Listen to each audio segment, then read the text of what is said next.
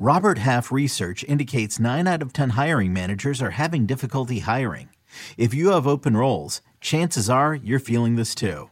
That's why you need Robert Half. Our specialized recruiting professionals engage with our proprietary AI to connect businesses of all sizes with highly skilled talent in finance and accounting, technology, marketing and creative, legal, and administrative and customer support.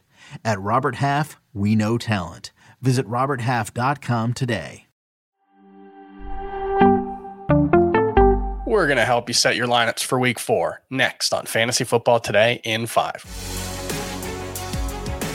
Welcome to FFT in 5. I'm Chris Towers here with Dan Schneier on the Thursday, September 29th episode to talk about some of the toughest start sit calls for week four. And we've got to start with running backs because we've got a bunch of potentially pretty serious injuries to top 12 ish type running backs. You've got David Montgomery dealing with that ankle sprain. You got Dalvin Cook with the shoulder. D'Andre Swift also has a shoulder injury. And then we learned on Wednesday that Christian McCaffrey is dealing with a thigh or quad injury. He didn't practice Wednesday. It Matt Rhule didn't make it sound super serious when he was talking about it on Wednesday, but we have to account for the possibility that maybe Christian McCaffrey may not be available this week, which would be bad for my teams, uh, in particular. Dan, I don't know about you, but let's uh, let's talk about the replacement options. There, you've got Jamaal Williams, you've got Alexander Mattison, Khalil Herbert, and probably D'Onta Foreman. Do you think, first of all, do you think D'Onta Foreman would be the guy if Christian McCaffrey was out?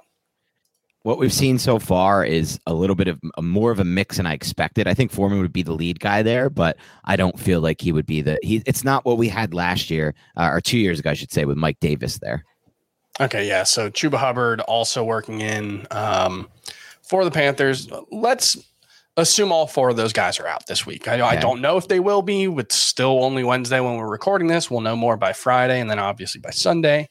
Um, doesn't help that Dalvin Cook is playing at 9:30 on Sunday morning Eastern time with that London game for the Vikings. So that's another complication we're going to have to keep in mind. But let's assume for the sake of this that all four of them are out. Between mm-hmm. Khalil Herbert, Alexander Mattison, Jamaal Williams, and D'Onta Foreman, who would you rather start? And then let, let's rank them. Yeah. My my start out of those would be Khalil Herbert. The Giants run defense showed its true colors last week against the Dallas Cowboys without Leonard Williams in the game. They simply don't have the personnel to do, do this thing. They stacked the box. They played only one high safety, and they still got trampled on in the run game. So yeah. the Bears, not a great pass blocking uh, offense line, great run blocking offense line so far. So Herbert, to me, not only is the best talent of that bunch that you mentioned, but at the same time might have the best situation. Yeah, I think. Uh, how high would you rank him at running back if David yeah. Montgomery's out this week? He's top 12 for me for sure. I think mm-hmm. he probably busts into my top 10. Yeah, I think if Dalvin Cook is out, Alexander Mattison is also going to be a top 12, yes. maybe top 10 running back for me. Jamaal Williams is going to be close. You know, I, I don't know if he has the pass catching role. I think Craig Reynolds is going to be involved, but they're run, the, the, Lions are running the ball exceptionally well, 5.9 yards per carry. They're mauling people in the on the run game. Uh, Frank Ragnow was on the, he didn't practice Wednesday, so that'll be something to watch. But yeah, that's, I think all three of those guys, Jamaal Williams, Khalil Herbert, and Alexander Mattison, top 15 ish running backs for yeah. week four if they got the opportunity. Would you start uh, Clyde Edwards Helaire or Dameon Pierce over any of those guys? Ooh, that's a really good question. I don't, I don't think so. I, it's crazy. I think I'd go with the replacements. So. Yeah, yeah, definitely not not, not D'Onta Foreman. I think that's the one. I yes. he'd be more like an RB three for me. I'm not into D'Onta Foreman at all. I, again, I just have no faith in Carolina Panthers offense. We've talked about this a, a, bunch at length, but I will say this: as far as Pierce goes, he's someone I'm not looking to start either this week because I think mm-hmm. there's a decent chance that that game script goes really awry for them, and then we just see a ton of Rex Burkhead. Yep, yep. Dameon Pierce not quite the passing downs guy yet. Uh, let's move on to quarterback. Who would you rather use this week? Speaking of people you, you can't trust, Carson Wentz let us all down last week. Who would you rather use this week, Tom Brady or Carson Wentz? Yeah, it's Brady for sure for me. I think we saw a little spark of what it can be with Brady on that last drive. I don't know why it took mm-hmm. the Bucs so long to get into no huddle because that's been Brady's something he's been great at his whole career, but apparently they just wanted to wait until they had to.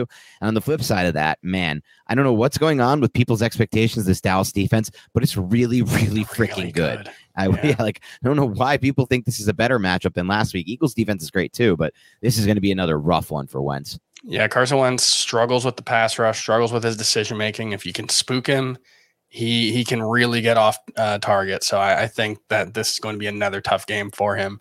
Remember, he was was he sacked nine times? Uh, he was sacked three? nine times, and not just that, the Cowboys actually pressured the Giants more than any team yeah. has in a single game. That's a bad combo for Wentz. Yeah, Micah Parsons looks uh, pretty pretty good right now. He's filthy. Let's walk, uh, move over to wide receiver before we go. Would you give DJ Moore another try?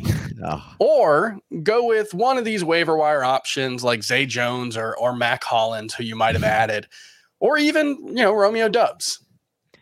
So if McCaffrey's out of the game, it actually makes me less so likely to play DJ Moore because then there's even more defensive attention focused around their only playmaker. So that I, I would bench him for a Zay Jones type or a Mack Hollins if Renfrow is out type. Yeah, Renfrow if that's the case. Wednesday. Yeah, exactly. And I don't think he's going to play.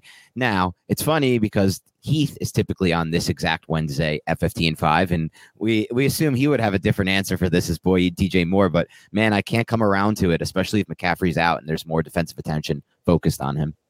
Yeah, it's going to be tough. I've still got DJ Moore as a top 30 wide receiver, but it's there's a lot of a lot of faith involved there and not a lot of evidence. So, you know, that that's that doesn't make me feel great. And I don't know, maybe you don't feel great about too many of your lineup choices with all the injuries right now, but we're going to keep you up to date on everything you need to know right here on Fantasy Football Today, all throughout the week. Be sure you listen to the full episodes of Fantasy Football Today, and we'll see you next time for the next episode of Fantasy Football Today in five.